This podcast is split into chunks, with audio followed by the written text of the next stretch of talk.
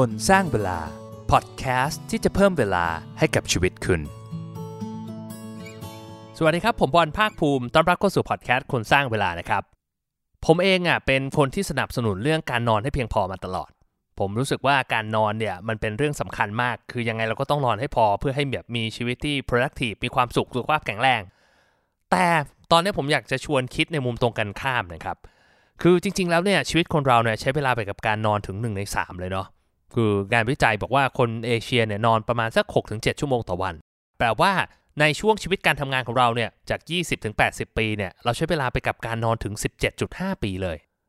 แต่ผมอยากให้ท่านผู้ฟังลองคิดดูครับ สมมุติว่ามันพอจะมีวิธีในการที่จะแฮกการนอนของเราทำให้เราสามารถนอนได้น้อยลงสักครึ่งชั่วโมง ในขณะที่ยังมีประสิทธิภาพ ได้รับประโยชน์จากการนอนได้เท่าเดิมหรือมากกว่าเดิม แบบนี้มันจะดีไหมครับ มันจะทำให้เราประหยัดเวลาได้ถึง 10,000 ชั่วโมงเลยนะในชีวิตของเราเนี่ย คือถ้าตามหนังสือ Outlier เนี่ยเรียกได้ว่าเราจะแบบเป็น world class ในเรื่องใดเรื่องหนึ่งได้เลยอะ่ะ จากการ hack การนอนแค่วันละครึ่งชั่วโมงนะครับ ตอนนี้ผมจะเล่าให้ฟังนะครับว่าจะทำยังไงให้เรานอนชั่วโมงน้อยลง แต่ยังรู้สึกสดชื่นกระปรี้กระเปร่าเหมือนเดิม แต่ก่อนจะเริ่มนะครับ ถ้าใครมีเพื่อน หรือว่ามีคนรู้จักที่มีปัญหาเรื่องการนอนเนี่ย ผมอยากให้ช่วยแชร์ episode นี้ไปนะครับ เขาจะได้ มีไอเดียเทคนิคในการที่จะเพิ่มประสิทธิภาพ เพิ่มคุณภาพในการนอนของเขา โดยที่ไม่จำเป็นต้องเพิ่มชั่วโมงในการนอนนะแต่ถ้าคุณผู้ฟังอยากจะเปลี่ยนแปลงตัวเองแบบจริงจังนะ ก็เข้ามาจอยในกลุ่มคนสร้างเวลาได้นะครับ มีคนทำ30 day challenge เรื่องการนอนเยอะเลย ผมเองก็เป็นหนึ่งในนั้นนะครับ ก็เข้ามาร่วมกันได้จะได้เปลี่ยนแปลงตัวเองนะ เอาละครับไปฟังกันเลยกับ sleep pack นอนน้อยลง แต่รู้สึกสดชื่นขึ้นทำยังไง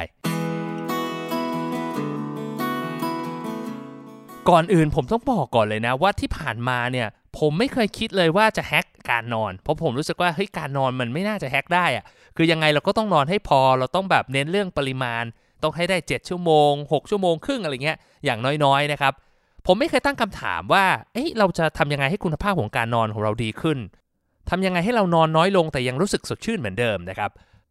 ผมก็พยายามที่จะแบบไป Google แล้วก็ค้นหารีเสิร์ชเพื่อจะแบบมาหาไอเดียในการสนับสนุนว่าจะทำยังไงให้เราเพิ่มคุณภาพของการนอนได้มากขึ้น ผมก็เจอ paper หลายอันนะ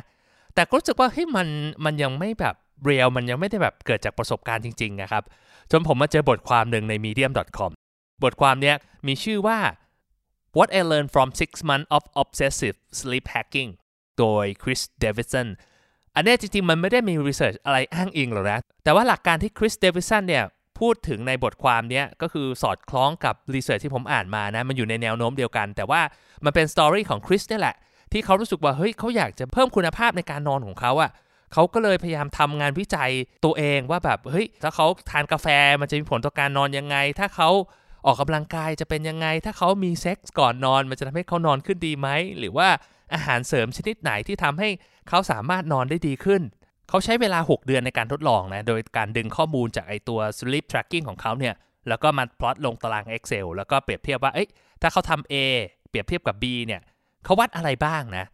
การนอนเนี่ยต้องเกริ่นก่อน ย้อนกลับไปนิดนึงว่าการนอนเนี่ยในเชิงคุณภาพเนี่ยมันวัดได้ยังไง ว่าเฮ้ยเรานอนดีหรือเรานอนไม่ดี ถ้าใครใช้ tracking แบบดีๆหน่อยเนี่ยมันจะสามารถวัดตัว sleep cycle ของเราได้นะเท่าที่ผมเห็นเนี่ยมันก็จะมีตัวที่เป็น Fitbit กับตัว Mi Band นะครับที่มีคนใช้เยอะนะ ทั้ง 2 ตัวเนี้ยวัด sleep cycle ของเราได้ โดยมันจะระบุการนอนของเราในยแบ่งออกเป็น 3 ส่วน ก็คือ light sleep deep sleep แล้วก็ REM sleep ผมอาจจะไม่ได้อธิบายโดยละเอียดนะ แต่เอาง่ายๆ คือ light sleep เนี่ยก็เรียกได้ว่าแบบเป็นการนอนแบบไม่ได้มีคุณภาพมาก การนอนที่มีคุณภาพมากคือ deep sleep กับ REM sleep deep sleep เนี่ยจะช่วยในเรื่องของการฟื้นฟูร่างกายนะครับการหลั่งโกรทฮอร์โมน แล้วก็ส่วน REM sleep เนี่ยจะเกี่ยวกับเรื่องของสมอง เรื่องอารมณ์จิตใจนะครับ REM sleep ที่มากพอเนี่ยจะช่วยป้องกันโรคอัลไซเมอร์ได้ด้วยนะเรียกได้ว่าการนอนของเรานะครับ ถ้ามี REM sleep กับ deep sleep เยอะๆ ก็เรียกได้ว่าเป็นการนอนที่มีคุณภาพ ซึ่ง Chris Davidson เนี่ยเขาก็บอกว่า เฮ้ย ถ้าสมมติเขาสามารถเพิ่มเปอร์เซ็นต์ของไอ้ quality sleep ของเขาเนี่ยก็คือไอ้ deep sleep กับ REM sleep รวมกันได้เนี่ยมากขึ้นเนี่ยเขาจะสามารถนอนได้น้อยลงในขณะที่มีคุณภาพมากขึ้น เขาก็อายกเปรียบเทียบนะสถิติที่เขามีผมถ้าดูจากชาร์ตนะ ก่อนหน้าที่เขาจะทำการทดลองหรือว่าแบบ experiment อะไรแปลกๆเนี่ยตัว quality sleep ของเขาเนี่ยประมาณ 20-30%หมายความว่าถ้าเรานอน 7 ชั่วโมง เราก็จะมี quality sleep เนี่ยประมาณสักชั่วโมงครึ่งถึง 2 ชั่วโมง เขาก็คิดว่าเอ้ถ้าสมมติว่าเขาเพิ่มเปอร์เซ็นต์ไอตัว quality sleep ขึ้นนะ จากสมมติ 20-30%เป็น 30-40% เขาอาจจะลดปริมาณการนอนลง แต่ว่ายังได้ quality sleep เท่าเดิม เอาละ Chris Davidson เขาได้ทดลองอะไรบ้างนะก็คือเขาก็ดูหลายปัจจัยนะครับ ว่าเฮ้ยมันมีปัจจัยอะไรบ้างที่มันน่าจะส่งผลกระทบต่อการนอนของเขาบ้างนะครับเขาก็ไล่ไปเลยนะ มันก็มีตั้งแต่เรื่องของคาเฟอีนการออกกำลังกาย การใช้ screen time ให้มันน้อยลงเรื่องของ dietว่าให้กินกี่โมงกินอะไรนะครับ ส่งผลต่อการนอนยังไง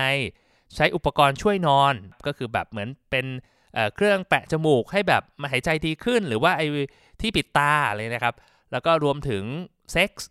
มีเซ็กส์ก่อนนอนเนี่ยมันทำให้นอนดีขึ้นไหมนะแล้วรวมถึง supplement ว่าเฮ้ยถ้าเขาทานอาหารเสริมทานวิตามินประเภทไหนที่ทำให้เขานอนดีขึ้น แล้วเขาก็สรุปออกมานะ เดี๋ยวผมจะเล่าให้ฟังทีละตัวเลยว่า แต่ละอย่างมันมีผลยังไงบ้าง เรื่องคาเฟอีนก่อนเขาบอกว่าคาเฟอีนเนี่ยได้รับผลแบบมีผลเยอะที่สุดเลย คือทำมันช่วยเพิ่มไอ้ quality sleep หรือว่า restorative sleep เนี่ยคือ sleep การนอนที่มันช่วยให้แบบร่างกายเราฟื้นฟูเนี่ยเพิ่มขึ้นถึง 30%เลยนะเขาบอกว่าส่วนหนึ่งที่มันเพิ่มขึ้นเนี่ยมันมาจากเรื่องของชั่วโมงนอนที่เพิ่มขึ้นด้วย เพราะว่าเวลาเรางดคาเฟอีนเนี่ยมันจะทำให้นอนเร็วขึ้นใช่ไหมแล้วก็ทำให้ชั่วโมงการนอนเนี่ยมันเพิ่มขึ้นด้วย แต่ว่าถ้าดูในเชิงของ percentage นะครับ ไอการงดคาเฟอีนเนี่ยมันก็จะทำให้ไอ quality sleep หรือ restorative sleep เนี่ยเพิ่มขึ้นเช่นกันนะตัวคริสเองเนี่ยเขาบอกว่าตอนที่เขาเลิกกาแฟไปเลยเนี่ยเขารู้สึกว่าแบบเขาไม่ไหวมากคือตอนเช้าๆเนี่ยเขามีปัญหาในการที่จะต้องตื่นเช้า เพราะว่าเขาเป็น fitness trainer นะครับบางทีมีนัดลูกค้าตอนตีห้าอย่างเงี้ยนะครับเขาจะว่าเฮ้ยเขาขอกินกาแฟละกันนะ แต่เขาก็จะกินเฉพาะตอนตีห้าครึ่งตอนที่เขาตื่นมาแค่แก้วเดียวเขาบอกว่า ถ้ากินตอนเช้าเนี่ยกว่าจะถึงเข้านอนเนี่ยมันก็แบบเหมือนย่อยสลายตัวคาเฟอีนที่อยู่ในร่างกายไปแล้ว มันก็จะไม่ส่งผลต่อร่างกายของเขามาก ก็ลองเอาไปปรับดูแต่ผมคิดว่าอันนี้มันชัดเจนอยู่แล้วว่าคาเฟอีนเนี่ยสำหรับผมนะผมเป็นคนที่ค่อนข้างเซนซิทีฟกับคาเฟอีนนะครับผมก็จะรู้ได้เลยบางทีแบบกินนิดเดียว บางครั้งมันนอนหลับนะ นอนเวลาปกติไม่ได้แบบนอนดึก แต่จะมีอาการว่าตื่นเร็ว หรือว่าแบบนอนกระสับกระส่าย เนื่องจากร่างกายมันมัน alert โดยไม่รู้ตัว ก็ลองดูอันเนี้ย เรียกว่าได้ผลเยอะที่สุดอันนึงเลยของการทดลองของคริสข้อที่ 2 ก็คือเรื่องของการออกกำลังกาย คือเขาบอกออกกำลังกายเนี่ยอย่างน้อยเนี่ยคือเขาเป็นเทรนเนอร์อยู่แล้วใช่ไหมเขาบอกว่าถ้าอาทิตย์หนึ่งเนี่ย3 วันมันก็จะสามารถทำให้เขานอน และมีไอ้ quality sleep เพิ่มขึ้นประมาณ 10-15%ก็เรียกได้ว่ามีผลแต่ก็อาจจะไม่เยอะเท่าเรื่องของการงดคาเฟอีน ข้อ 3 เรื่องของการใช้สกรีนไทม์หรือการใช้จอ เขาบอกว่า สำหรับเขาแล้วเนี่ยการใช้จอหรือการไม่ใช้จอเนี่ยมันไม่ได้มีผลต่อไอตัว quality sleep อย่างมีนัยสำคัญ คือเขาลองเทียบกันแล้วว่าเฮ้ยใช้จอกับไม่ใช้จอไอไอตัว quality sleep ก็ไม่ได้เพิ่มขึ้น แต่เขาบอกว่ามันจะมีผลอยู่อย่างหนึ่งคือมันจะทำให้เขาแบบง่วงง่ายขึ้น หลับได้ง่ายขึ้น เพราะเขาบอกว่าการใช้จอเยอะๆเนี่ยสำหรับเขาเนี่ยมันเป็นการแบบเหมือนไอ้ stimulate จิตใจของเรานะครับ ซึ่งแน่นอนแหละมันก็มี research อยู่เยอะมากเลยเรื่อง screen time นะครับว่าแบบเฮ้ยถ้าเรามีแสงสีฟ้าเข้าไปในสมองมากเกินไปเนี่ยมันจะเป็นการสั่งสมองว่ามันยังไม่ได้เวลานอน แล้วมันก็จะไปยับยั้งการผลิตเมลาโทนินในร่างกายนะครับทำให้เราแบบไม่ไม่ได้หลั่ง growth hormone ออกมานะแก่เร็วขึ้น แล้วก็แบบรู้สึกไม่ fresh มันก็มีผลเยอะแยะไปหมด แต่ว่าสำหรับคริสเนี่ยมันไม่ได้เห็นผลชัดเจนมากนะอีกเรื่องหนึ่งก็คือเรื่องของ diet เขาก็บอกว่าเฮ้ยเรื่อง diet เนี่ยมันมีผลอยู่ค่อนข้างเยอะเลย พอๆกับเรื่องออกกำลังกายเขาบอกว่าถ้าเขาทานอาหารที่ย่อยยาก เช่นแบบแบบเนื้อสัตว์เยอะๆ หรือว่าอาหารมันๆ ทานแอลกอฮอล์หรืออาหารที่มีน้ำตาลเยอะๆ มันจะทำให้ quality sleep เนี่ยลดลง 10-15%เรียกได้ว่าผลเนี่ยตรงข้ามกับการออกกำลังกายนะ สมมติถ้าเราออกกำลังกาย แต่ว่าเราแบบทานอาหารหนักๆก่อนนอน หรือว่าใกล้เวลานอนเกินไปเนี่ยมันก็จะแบบเจ้ากัน ก็เรียกได้ว่าต้องระวังนะ ซึ่งการทานอาหารเนี่ยทำไมมีผลต่อการนอนนะครับ เพราะว่าเวลาเราทานอาหารเนี่ย ร่างกายเราจะแบบใช้พลังงานในการย่อยค่อนข้างเยอะนะครับ เอาจริงๆนะร่างกายของเราเนี่ยใช้พลังงานในการย่อยอาหารเนี่ยเยอะที่สุดเลยนะ เป็นฟังก์ชันที่ดึงพลังงานของร่างกายของเราออกไปใช้เยอะที่สุด เราก็เลยจะมีปัญหาเวลาทานอาหารเยอะๆแล้วรู้สึกง่วงรู้สึกเพลียนะครับมันเป็นเรื่องปกติ ผมเคยคุยกับคุณหมอแอนไทยจริงนะเขาบอกว่าการทานอาหารใกล้เวลานอนเกินไปเนี่ยนอกจากมันจะมีผลเรื่องคุณภาพของการนอน มันจะมีผลเรื่องการหลั่งโกรทฮอร์โมนด้วย เรียกได้ว่าไม่ดีเลยแหละนะครับ ก็พยายามหลีกเลี่ยงลองดู ลดปริมาณอาหารลดอาหารที่มันหนักๆเนี่ยเปลี่ยนจากมื้อเย็นเป็นมื้ออื่นแทนนะครับเราจะได้นอนได้ดีขึ้นมีคุณภาพมากขึ้น เรื่องที่5นะครับก็คือเรื่องของอุปกรณ์ช่วยการนอนนะคริสเนี่ยเขาก็ลองใช้อยู่ 2 อย่าง อันแรกเนี่ยโอ้ยผมฟังแล้วผมอยากไปซื้อตามเลยนะก็เรียกว่า nasal strip คือผมก็เฮ้ยมันคืออะไรนะ มันจะเป็นคล้ายๆ กับแผ่นพลาสเตอร์ปิดแผลครับ แปะตรงจมูก ผมลองไปทำการบ้านดูใน Shopee ก็มีขายนะก็มันก็ตกแผ่นหนึ่งประมาณ 20 กว่าบาทอะไรเงี้ยคือเขาบอกว่ามันช่วยสำหรับเขาเนี่ยมันช่วยทำให้ไอ้ deep sleep เนี่ยเพิ่มขึ้น 10-15%เลยนะครับก็ทำให้แบบร่างกายพักผ่อนได้เต็มที่ คือ logic มันเป็นอย่างนี้ไอไอพลาสเตอร์ที่แปะจมูกเนี่ยสมัยก่อนมันมีช่วงหนึ่งมันฮิตมากเลยนะสำหรับนักฟุตบอลนะจะแปะ ผมไปอ่านในไอโฆษณาแผ่นโฆษณาไอไอ nasal strip เนี่ยเขาบอกว่ามันช่วยเพิ่มให้ออกซิเจนเข้าจมูกได้มากขึ้น 20-30%นะครับ แล้วก็หลักๆเนี่ยคนที่ใช้ nasal strip เนี่ยใช้เพื่อลดปริมาณการกลน คือผมเองจริง ๆ ก็นอนกลนนะ แล้วผมคิดว่ามันน่าจะตอบโจทย์คือมันลดการกลนได้ด้วย แล้วก็ทำให้ไอ้ quality sleep เพิ่มขึ้นด้วยนะ ก็ว่าจะลองซื้อมาใช้ดูนะ ได้ผลยังไงเดี๋ยวไปเล่าให้ฟังในกลุ่มละกันนะครับอีกอันหนึ่งที่คริสเขาใช้นะครับก็คือไอ้ตัวที่ปิดตานะครับเขาบอกว่าบ้านเขาเองเนี่ยห้องนอนเนี่ยมันม่านมันปิดกันแสงได้ไม่ดี แล้วมันก็เขาอยู่ริมถนนนะครับก็จะมีแบบแสงส่องเข้ามาเขาก็บอกว่าเนี่ย การใช้ที่ปิดตาของเขาเนี่ยมันอาจจะไม่ได้ส่งผลต่อไอตัว deep sleep หรือว่า quality sleep ของเขามาก แต่มันทำให้เขาหลับได้ง่ายขึ้น เหมือนกับไม่มีแสงมาแยงตาเวลาที่เขาจะหลับ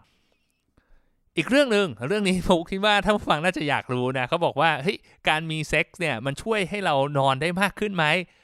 เขาบอกเลยว่าแน่นอนเขาบอกว่าการมีเซ็กส์เนี่ยมันช่วยให้ไอ้ restorative sleep หรือ quality sleep เนี่ยเพิ่มขึ้นถึง 20%เลยนะ เรียกได้ว่าดีกว่าการออกกำลังกาย เรียกได้ว่าดีกว่าเรื่องของ diet เรื่องของไอ้ nasal strip อีกนะครับ อาจจะสู้เรื่องคาเฟอีนไม่ได้นะ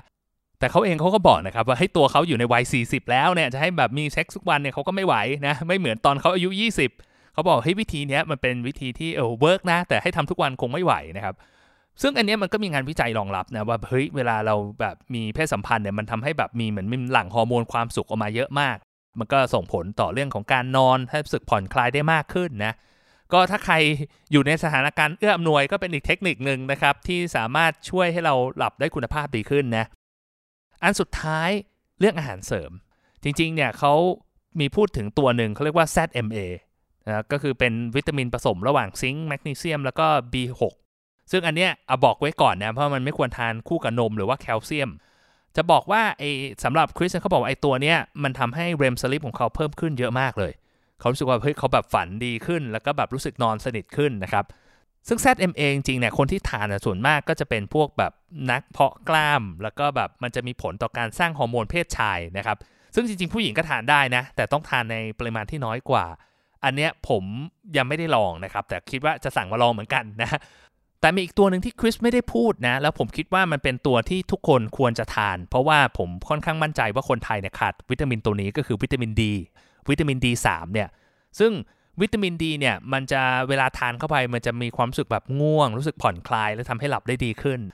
คนไทยเนี่ยแปลกนะ ประเทศไทยเป็นเมืองร้อน แต่คนไทยเนี่ยมักจะหลบแดด เพราะว่าไม่อยากดำคนที่ไม่ได้ออกกำลังกายกลางแจ้งเนี่ยส่วนมากนะครับ ตอนผมไปตรวจวิตามินเนี่ยวิตามินดีขาดเออแล้วผมคุยกับคุณหมอก็บอกว่าเฮ้ยเนี่ยส่วนมากคนไทยเนี่ยขาดวิตามินดีอยู่แล้วเพราะเราทำงานในออฟฟิศ ถ้าเราไม่ได้ทำ outdoor activity เยอะๆ มันมีโอกาสที่มันจะขาดแน่นอนนะครับ ซึ่งวิตามินดีเนี่ยมันมีผลหลายอย่างนะ อย่างหนึ่งที่เห็นได้ชัดคือโรคกระดูกพรุน แล้วก็เกี่ยวกับเรื่องถ้าวิตามินดีขาดเนี่ยมันจะส่งผลต่อเรื่องของโอกาสในการเป็นมะเร็งด้วยนะ ผมก็รู้สึกว่าวิตามินตัวนี้เป็นวิตามินที่เอ้ยเราควรจะกินอะมันมีประโยชน์แล้วก็ช่วยเรื่องการนอนได้ แต่มันทริคนิดนึงตรงที่ว่าวิตามินดีเนี่ยถ้ามันมีมากเกินไปในร่างกายเนี่ยมันเป็นพิษนะครับ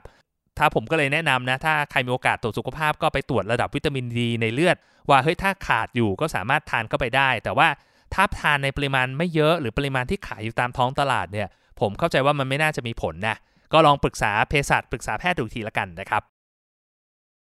สรุปคือคริสทำอะไรบ้าง คริสลดทานกาแฟนะครับ ก็เหลือจำกัดแค่วันละหนึ่งแก้วตอนตีห้าครึ่งนะครับ ออกกำลังกายเป็นประจำนะครับ ไม่ใช้สกรีนไทม์ไม่ใช้ หน้าจอมือถือก่อนเข้านอนมันจะไม่ง่วงง่ายขึ้นนะครับหลีกเลี่ยงการทานอาหารมื้อหนักๆ หรือว่าทานอาหารที่ย่อยยาก ไม่ทานแอลกอฮอล์หรืออาหารที่มีน้ำตาลเยอะ ใช้พวกอุปกรณ์เสริมนะครับ พวกแบบแผ่นแปะจมูก แล้วก็ที่ปิดตานะ มีเซ็กส์เมื่อมีโอกาส แล้วก็ทานอาหารเสริมพวก ZMA หรือว่าที่ผมเสริมไปคือวิตามิน D3 นะเขาบอกว่าไอ้สิ่งเหล่านี้มันทำให้เขาเพิ่มไอ้ตัว quality sleep อะจากของเดิม 20-30%โดยเฉลี่ยนะเพิ่มเป็น 30-40 หรือบางทีมากกว่านั้นก็มีนะ แปลว่าอะไร แปลว่าสมมุติว่าท่านผู้ฟังนอน 7 ชั่วโมง บน quality sleep แค่ 20%ซึ่งสมัยก่อนผมเป็นอย่างนั้นนะ คือแบบนอนผมลอง track ไอตัวจากมีแบนนะครับ ซึ่ง tracker แต่ละตัวมันให้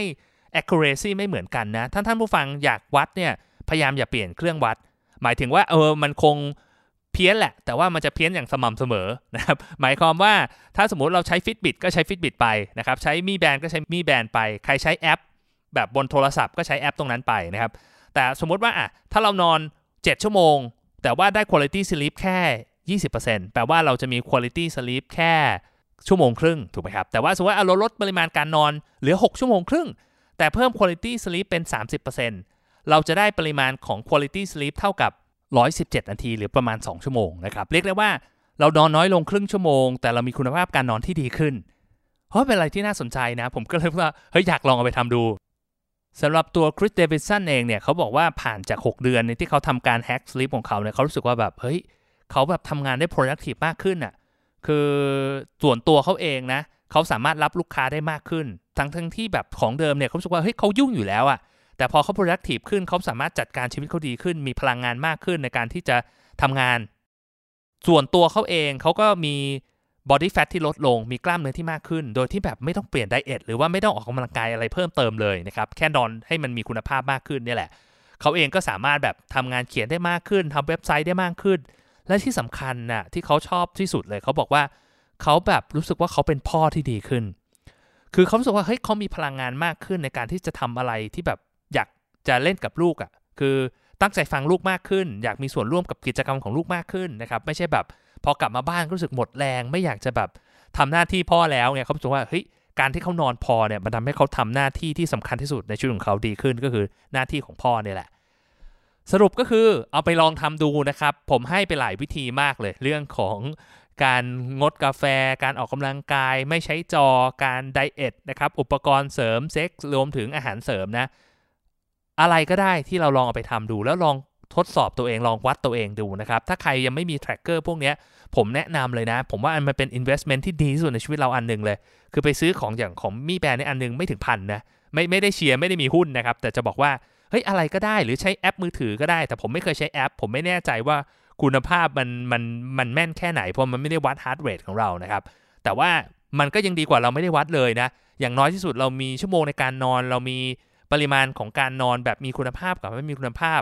เราก็จะสามารถใช้ไอ้ตัวเลขตัวนี้ในการที่จะ adjust แล้วก็ปรับไลฟ์สไตล์ของเราให้มีคุณภาพการนอนที่ดีขึ้นได้ แต่ผมอยากจะทิ้งท้ายอย่างนี้ครับ สมมุติว่าถ้าเราแบบปรับแล้วสุดท้ายมันไม่ work อะเราปรับไปแล้วรู้สึกว่าแบบ เอ๊มันก็ยังแบบไม่พอรู้สึกเพลียรู้สึกเหนื่อยนะครับ ผมก็อยากจะบอกตรงนี้เลยนะว่า ถ้าเป็นเป็นอย่างนั้นจริงๆอะก็นอนเพิ่มขึ้นเถอะ คือถ้าเราแบบปรับแล้วแฮกแล้วมันแบบยังไม่ไหว เราอยากจะนอนเพิ่มอีกครึ่งชั่วโมงต่อวัน หรือว่า 1 ชั่วโมงต่อวันนะเชื่อผมเถอะว่าไอการใช้เวลาครึ่งชั่วโมงกับ 1 ชั่วโมงต่อวันในการที่จะนอนมากขึ้นน่ะเข้านอนให้เร็วขึ้น หรือว่าตื่นให้สายนิดนึงนะครับ มันเป็นการลงทุนที่คุ้มค่าที่สุดเลย มันน่าจะเป็นการลงทุนทางเวลาที่ได้ผลตอบแทนดีที่สุดเลยเพราะอะไรรู้ไหมครับ การที่เรานอนมากขึ้นเนี่ยมันทำให้คุณภาพการใช้ชีวิตของเราที่เหลือของวันมันดีขึ้นอย่างมหาศาลเลยนะครับ เรียกได้ว่าเป็นการลงทุนที่คุ้มมาก เพราะว่าเราลงทุนเวลาไปสมมติเรานอนเพิ่มชั่วโมงหนึ่งเลยนะ แต่มันทำให้อีก 16-17 ชั่วโมงที่เหลือเนี่ยมันมีคุณภาพมากขึ้น เราทำงานได้ดีขึ้น เรามีความสุขมากขึ้น เรามีความสัมพันธ์กับคนรอบตัวของเราดีขึ้น ก็หวังว่า episode นี้จะช่วยให้คุณภาพชีวิตการนอนของท่านผู้ฟังดีขึ้นนะครับถ้า